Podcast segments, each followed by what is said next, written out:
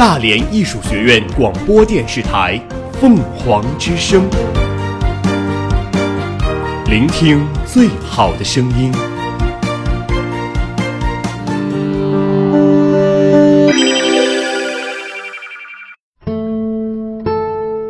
斑斓喧闹的世界里，我们与文字的相识、相知、眷恋与重逢，构成了我们精神世界的宁静、平和。抒发与思考，细雨柔声，续情成集。这里是凤凰之声呢喃集序。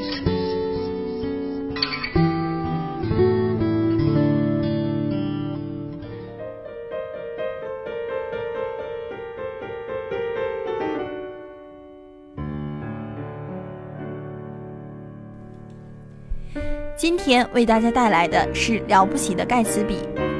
作者菲茨杰拉德生活在爵士时代。一九二五年的美国正处在狂飙突击的火热中，把一九一九年五月一号平息工人骚乱到一九二九年十月华尔街股市暴跌这十年称为美国社会的爵士时代。这个时期的美国专注于经济建设和资本积累，在巨大的财富滋长了。尤其对于奢侈品的狂热，精神显得无比贫瘠，金钱至上，追名逐利，奢侈糜烂，不思进取，已蔚然成风。青年一代所处的环境，让他们在信念上开始动摇。过去的苦难对他们来说已经没有任何意义，而对今后的方向却开始迷茫。这种明显的时代缺陷，十年间大家却习以为常。这本书的主要内容是纽约顶级社交圈突然闯进一位神秘富豪盖茨比，经常在家举办奢华派对。当他还是穷小子时，隐瞒出身，与富家女黛西陷入热恋，情系终身。为了心爱的黛西，他不择手段，终于混成有钱人。昔日女神却已嫁入豪门。为爱痴狂的盖茨比做出了一系列惊人举动，如愿与黛西旧情复燃。然而，等待他的却是自我毁灭和人性的残酷真相。盖茨比疯狂地爱着黛西，甚至为了她不惜一切代价，哪怕是替黛西去死。而黛西在盖茨比被人误会的谋杀之后，连葬礼都没有去，跟着那个曾背叛她的丈夫远走高飞了。书中的每个人物几乎都透露着一种迷茫，找不到生活真正的意义和方向。斯比看似有明确的目标和方向。奢靡盛大的酒会中，众人皆醉我独醒。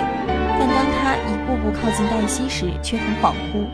从开始就明白黛西只爱钱和他自己，然而他却逼着黛西承认只爱他。那种执着和执念让他自己疯狂。这种执念源于强烈的阶级概念，带着出生卑微的自卑，想要爬上社会更高阶层的他，最终被汤姆笑，被黛西抛弃。而他急于找回的，其实是自己对于爱的信仰和自己全心投入时的心境，以及证明通过自己的努力就可以成功执拗的美国梦。黛西沉迷在物质世界中，她享受着金钱和地位带给她的虚荣，在愿意为她付出生命的人面前，也能毫不犹豫地弃之不顾。黛西的丈夫汤姆悲哀至极。他是最迷茫的一个，他随从着社会里的潮流，甚至包养了一个又老又低俗的情妇，只为随从潮流，显示自己的地位。对于黛西的争取，并非是因为爱，而是男人之间的胜负欲。从始到终，他只活在社会的价值观中。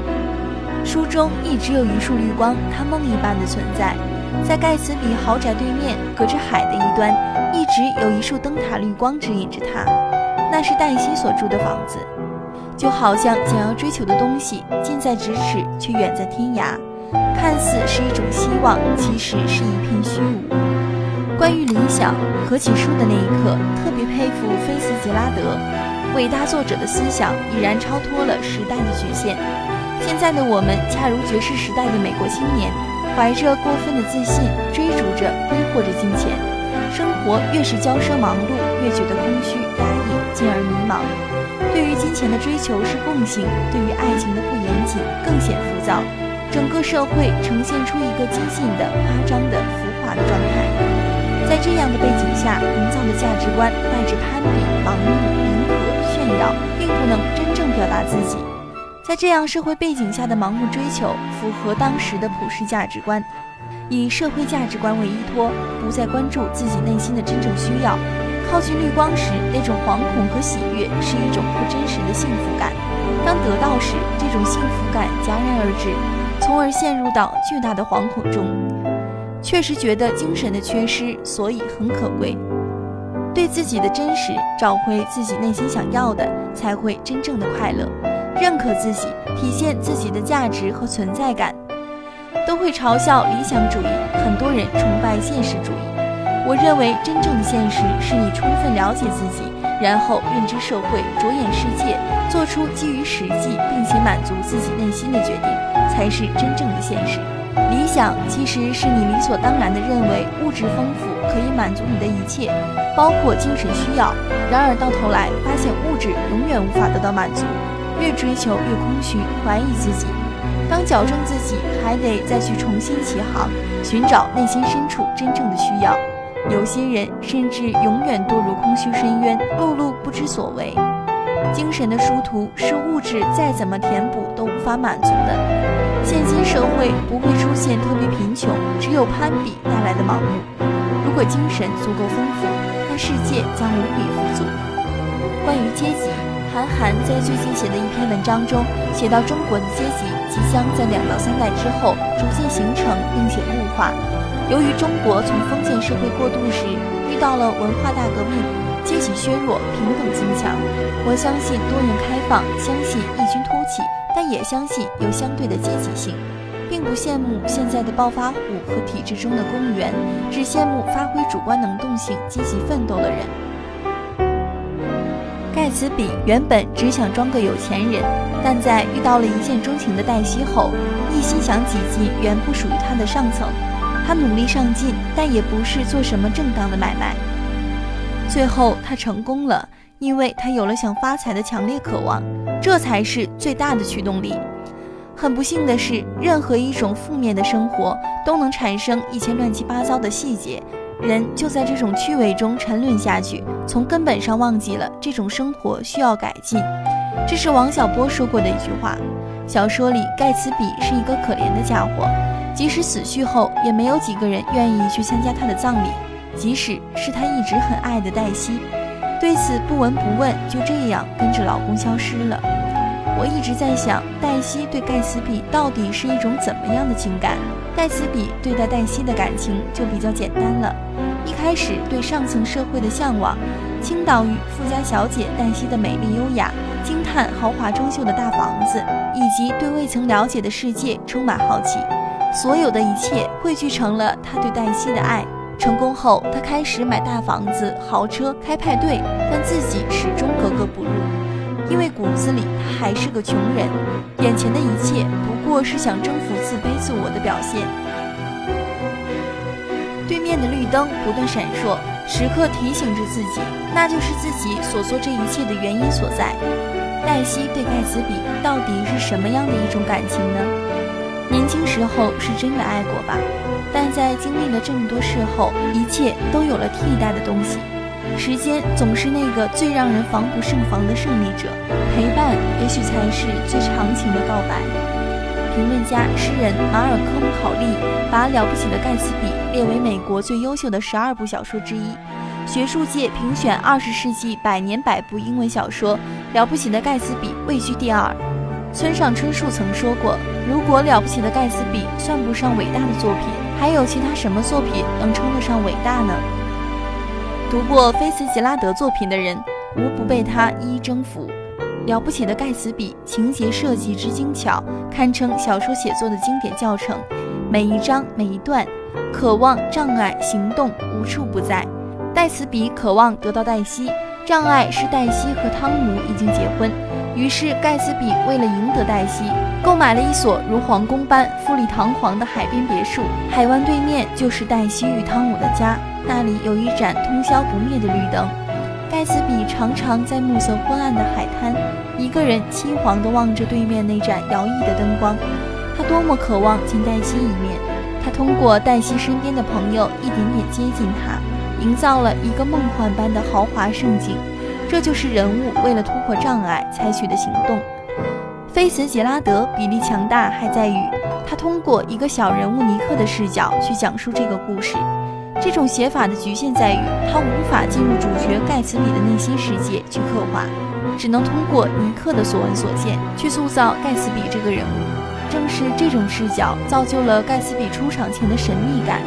然后，菲茨杰拉德笔锋一转，通过巧妙的衔接与转折，是盖茨比向尼克倾吐自己的一切：他从哪里来，他过去跟黛西的情事，以及他对于她的深情等等，给人感觉自然而然。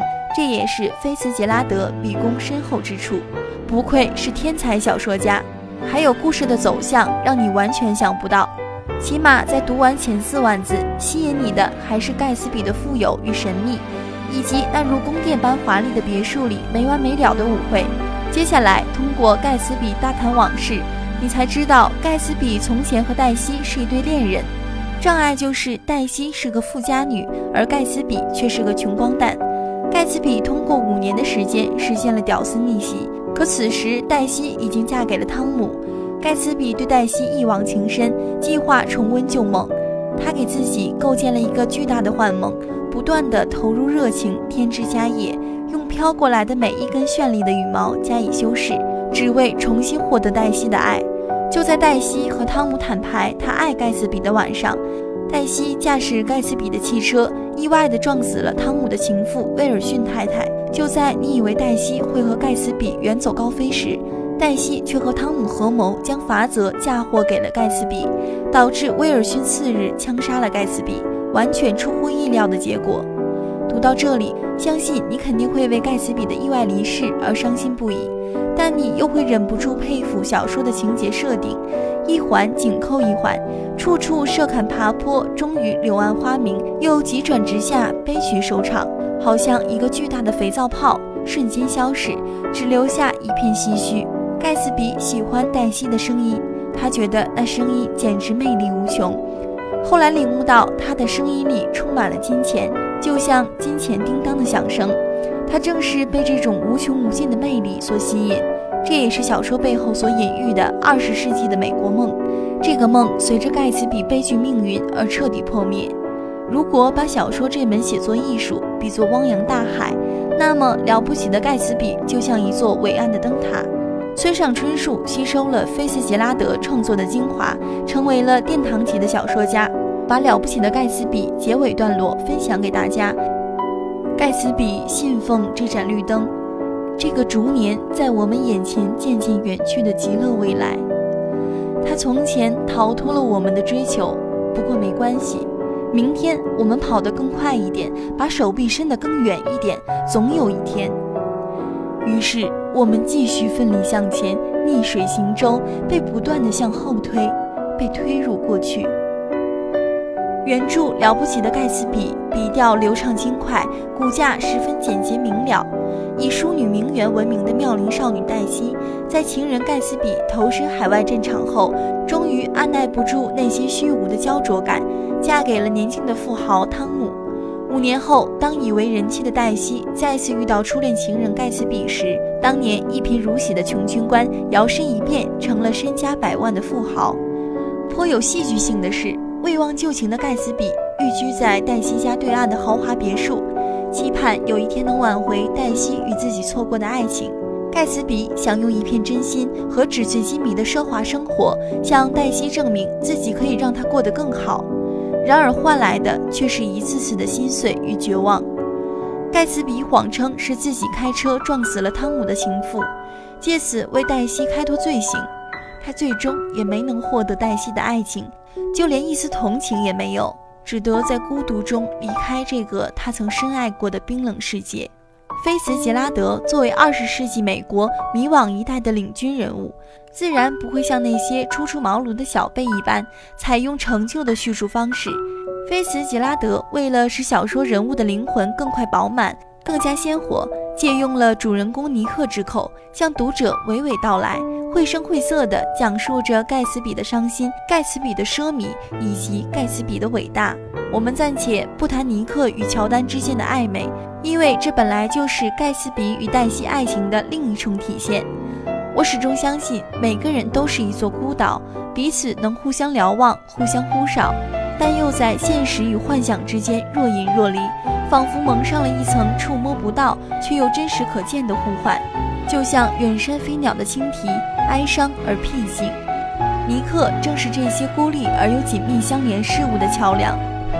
尼克出生于偏远西部的商人家庭，是穷人眼中的少爷，富豪眼中的乡下人。从破败的西部只身来到繁华的东部，是最适合的中间人。作为汤姆的大学校友，黛西的远房表亲，盖茨比的邻居。尼克这个毫无干系的好好先生，成为了都市中各路牛鬼蛇神表明心迹、倾诉情感的树洞。源于尼克的善于倾听，不论你是在说自己众所周知的丰功伟绩，还是隐而不发的阴暗往事，他只会发出两声啊哦这样的词来回应你。小说一开头就提到了父亲对尼克的教诲。每当你想批评别人的时候，要记住，这世上并不是所有人都有你拥有的那些优势。客观冷静的笔触，恰到好处地勾勒出黛西在宴会上踩着明亮高跟鞋、带着钻戒的纤纤细手挽在舞伴的腰上时的高贵冷艳。穿着华美合身的燕尾服，在灯光最绮丽的大厅中央，黛西的丈夫汤姆在向来宾致敬时脸庞上骄傲的荣光。这些都是盖茨比不可见也不可听闻的。尼克是唯一从头到尾目睹过盖茨比梦想、激情和绝望的陌路人。他不会拥有邻居家豪华的宅邸、迷人的花园，自然也不会有俊男靓女走进他的家门。但幸运的是，尼克拿上洞察一切的眼睛，让我们目睹了一场悲剧式的美国梦。小说中的盖茨比在明亮的大厅里举办舞会，每两星期至少一次。大批承办演习的人就会从城里赶来，带着几百尺帆布和足够的彩灯，把盖茨比家偌大的花园装点得像一棵圣诞树。上个世纪二十年代是一个充满浪漫与泡沫的岁月，那时的美国富翁都懂得享受一掷千金的快感。李白在《将进酒》中写道：“烹牛宰羊且为乐，会须一饮三百杯。”似乎也不过如此。法国人的浪漫，意大利人的情怀，以及美洲这片殖民地上特有的激情，都随着一瓶瓶淡浅色的香槟喷射而出。阳光最灼烈的土地上，也有阴影留下的死角。铺满大街的钞票也无法掩抑盖茨比的忧伤。夜夜管弦奏鸣，络绎不绝的客人如期而至，又乘月而去。他们绝大多数都与盖茨比素未谋面。豪宅里高朋满座，男男女女伴着音乐欢快的起舞。可谁又能明白，真正的孤独就弥漫在万家灯火之中。宅邸虽大，却只容下了主人的一具躯壳。钢琴键按下响起的音符，却敲不开现实冷漠的坚壳。世界很大，但盖茨比真正愿意守候的，唯有对岸的那一点绿光。要是硬说贫穷是一大罪过的话，自卑也就不可避免地烙上了丑陋的印记，因为这二者本就是唇亡齿寒、相互依赖的。关于盖茨比财富的来源，一百个人里有一百种猜测。客人们常说他来自英国，是一位亲王的子嗣，或者传言他与石油产业有密切瓜葛。每一种假说都绘声绘色、有理有据。但又在冷静的事实面前不得不崩溃瓦解，眨眼间烟消云散。一个原名叫詹姆斯·盖茨的庄稼汉，后来当了军官，上了战场后，女友嫁入豪门，即使如今身价百万，也不改初心。确切地说，这不是黛西能接受的盖茨比。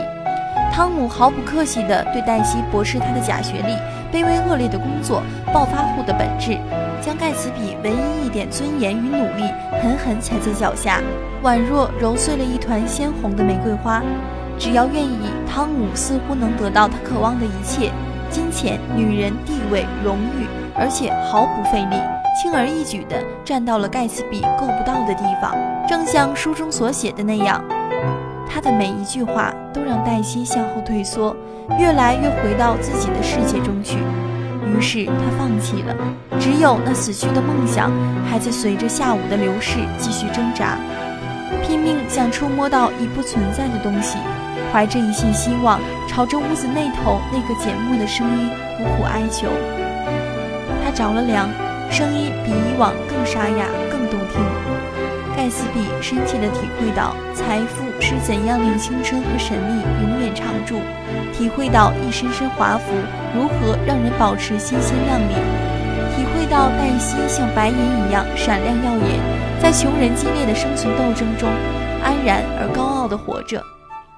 黛西身上的长裙在风中摇曳，傲慢灼烧着男人们的双眼。或许就是她那种站在高处一尘不染。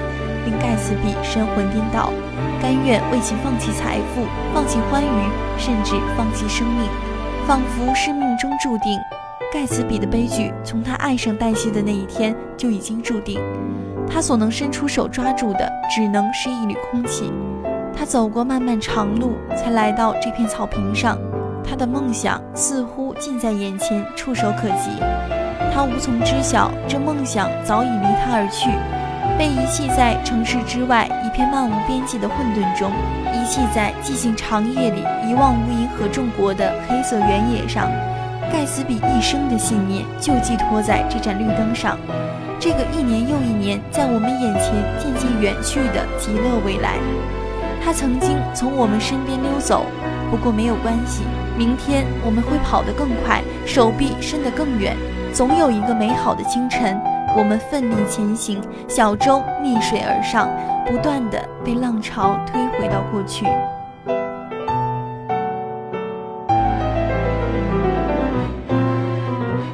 呢喃集续，了不起的盖茨比，今天就到这里。